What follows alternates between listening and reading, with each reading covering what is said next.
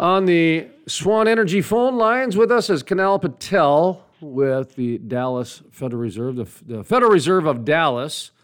They have their, is it the fourth quarter? Is that the end of the year? Fourth quarter? Do you guys start your quarters in January and end in December like everybody else, Mr. Patel?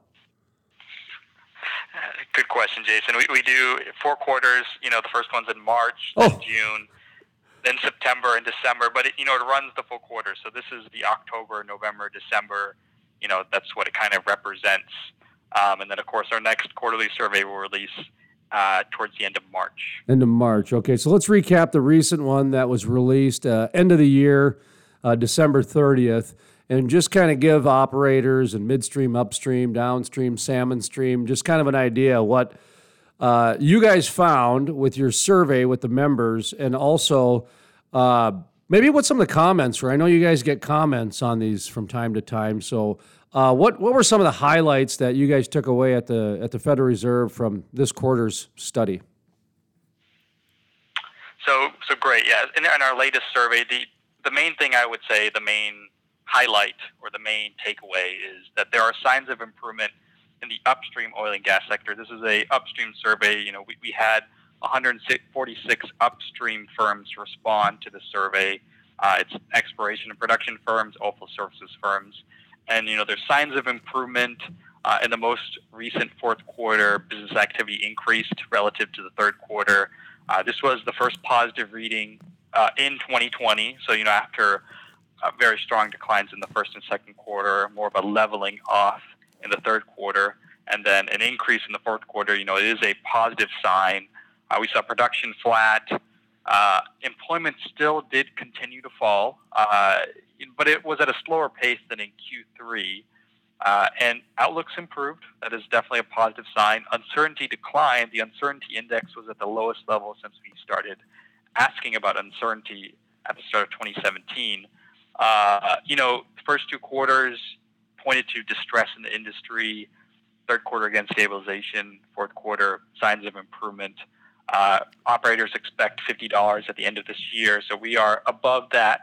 Um, but one thing to consider is during the survey period, it was $47 per barrel. So they did see, they did anticipate an increase in the price price of oil.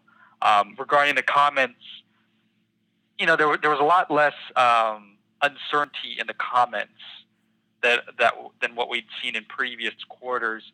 But you know, there was still, you know, mixed optimism. More of the optimism was probably on the exploration and production side on the oilfield services side, there were still issues with, you know, there's a lot of excess equipment, um, declining margins. Uh, you know, they both did highlight the exodus of capital from the sector and how, you know, COVID 19 was is making a big impact on the sector. And that's kind of what's driving what's going to happen next. Did any comments come in about uh, stimulus money or the Texas Railroad Commission looking at co- controlling production? Any sort of um, outside wild cards like that?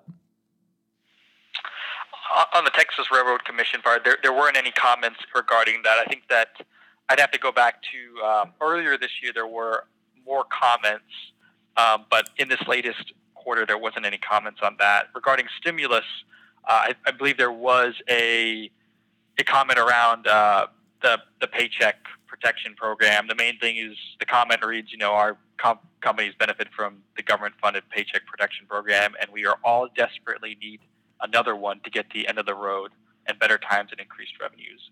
Um, and there, there I, I think that that was the only main paycheck protection program comment this time, but in the past, we've also seen some paycheck protection program comments.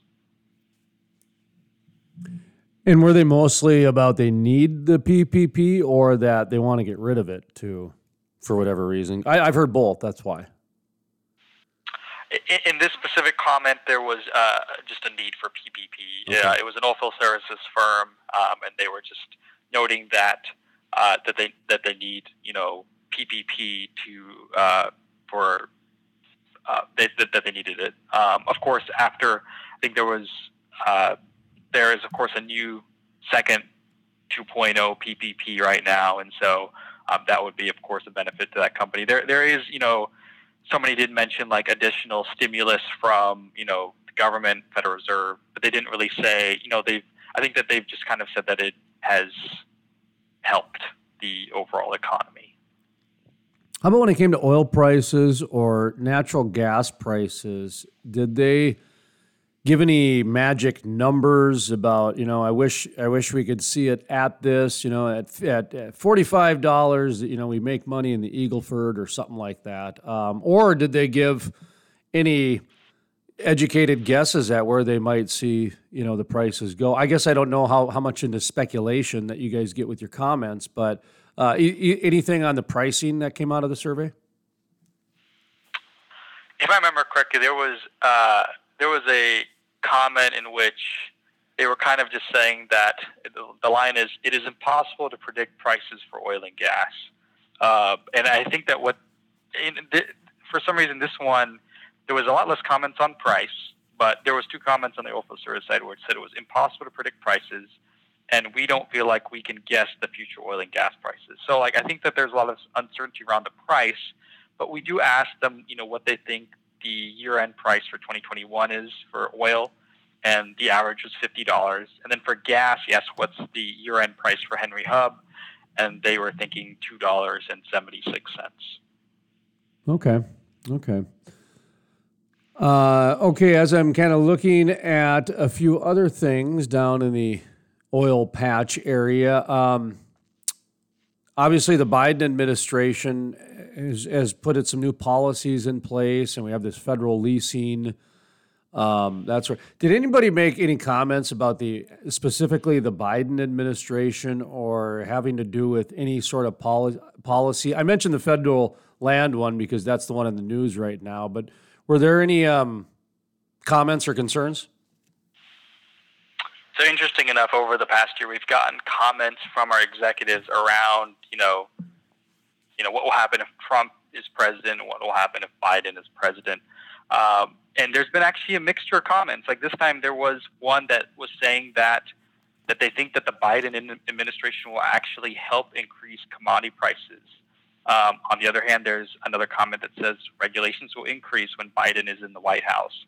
And so there is a mixture of comments on both sides. Uh, in the past, I think we've seen a little bit more comments regarding how Trump would benefit the industry. Um, but again, a mixture from what the executives are saying. Uh, I think right now, as you know, I mean, the survey was done uh, before this recent announcement. Um, I think that there's a lot of uncertainty around what will happen next. Um, but it's really hard for, for me to comment because it's um, it's something that's changing day to day. Well, and again, if anybody's listening, we're, we're recapping a survey, a quarterly survey that the Federal Reserve does of Dallas, and we'll have the link at our website. But the, it was released on December 30th, so we're just kind of going over what some of the, the comments were and some of the, some of the survey numbers. And you're right. I mean, since then we've had inauguration, we've had some changes. Just this morning, the um, headline that was circulating around social media and uh, the the news circuits was Biden and Mitt Romney saying to oil and gas workers, go make solar panels. I thought, okay, well, that's interesting. So I don't want to ask you that question, but I do want to ask you about the ESG and just the climate activism, climate change uh, influence. Uh, did any operators comment on that, the ESG, the climate activism part? In, in I, I, suppose that would be just an offshoot of the uncertainty, but I was just kind of wondering the specifics behind that. And what's interesting is that we have gotten, you know, comments in the past around ESG, but for some reason there wasn't as many comments this time. We did ask a question though about, you know, firms' plans. Uh, you know, do you have a plan to reduce CO2 emissions? Do you have a plan to reduce methane emissions? Do you have a plan to reduce flaring? And what we found was that among the larger E&P firms, these are the firms that produce 10,000 barrels a day or more, they do have these plans. Roughly about half of them do have a variety of these plans. Only 17% don't have any type of plan to reduce something like flaring or emissions. Whereas among the smaller firms, you know, 54% said, hey, we don't have any of these plans in place. But again, these are firms that are less than 10,000 barrels per day. We did also ask a question around what are your plans to reduce greenhouse emissions from now till 2025 on a barrel of oil equivalent produced basis. And again, among the, the larger firms, you know, 10,000 barrels a day or more, you know, mo- you know, the most picked category was more than 10%, although, you know, 50% said we don't really know what our plan is. Among the smaller firms, again, another 50% said we don't know, but there was a good portion that just said 0%. Again, though, these are the firms that are smaller than 10,000 barrels per day. Um, from looking at the state production data, about 80% of the production in the U.S. comes from firms that have 10,000 barrels a day or more. So it may be that these larger firms have plans, and these plans will make a difference um, going forward. When's your next survey come out? It'll be March 24th. And do you guys do anything in the interim at all? I mean, I was I'm looking at the survey right now, and the data collected for this December 30th one was between December 9th and the 17th. So it was uh, shortly after the election, and uh, 146 firms responded, and so a good a good, a good sample. But uh, you guys do this quarterly, and the next one comes out March 24th. You said was that right? Yep, we'll collect the data a couple weeks before that. Um, I think that the main publications that get a lot of interest outside of the survey is we have an energy slideshow that's released every month. Um, it is a variety of public data, but what it does is it's a quick read. You spend about five minutes. You go through and see the different indicators. You know what's the trends, uh, and then the other big thing is we have the energy indicators it's a monthly publication, six charts, six headlines. It gives you a direction of uh, where the energy industry is going. Noticing too, you guys, uh, you guys even break down the different shale plays: Permian, Eagleford, Shale, uh, Barnett. I mean Haynesville on your website too. I'm there right now. Actually, I, I haven't seen this page on your website before. You guys actually do quite a bit for the energy industry. Yeah, we, we do have a big focus on the energy industry. On top of you know our publications, we have our annual energy conference. Uh, this will be our um, well our sixth one. I think the fifth one was last year. 2020 was our fifth. 2017, 18, 19. That was our fifth conference. Uh, it was a virtual. We had uh, 1,500 people attend, which is great. Uh, and most of these people stayed for the entirety of the conference. Uh, we're planning on a 2021 conference um, unsure if it's going to be in person or virtual. That'll be something that we'll plan over the year. And on top of that, we also have our Energy Advisory Council. Uh, twice a year, we meet with uh, executives from upstream, midstream, and downstream to um, to hear you know the latest that's going on in the industry, understand the challenges.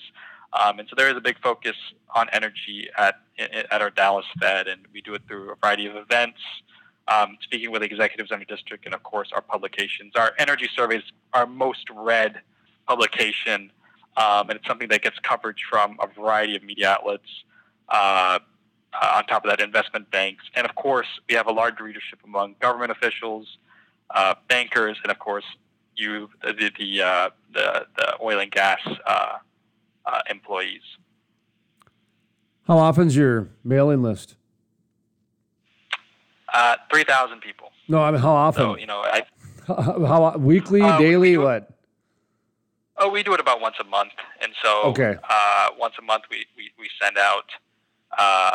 And, and mostly, again, energy indicators is going to be every month. But then, you know, at the end of the quarter, we can send out the the uh, the, the, the the quarterly energy survey, and so uh, we continue to build our list, and we do it about once a month because I think that's you don't want to get too much content. You just want to get the right amount. And so that, that's know, why I asked because you know some people do it every day, some people do it every week, some people every month, and it's overwhelming. I mean, if if you're just putting out to put out, that's that that gets too much. You know, these some of these daily ones, but uh, if it's weekly or monthly, that might capture the attention on some people. So um, I kind of like that. That's monthly actually, because only got to look at it once a month instead of it, it has yeah. what I call a high click through rate because it, it's not something you see every day, right? You see email from the Federal Reserve Bank of Dallas. I haven't seen this email in a month or two. Let's open it up and see what's in there. Um, it, it, definitely has a very uh, a much higher click through rate than if we would have sent it out every day. That'd be my guess too. So okay, cool.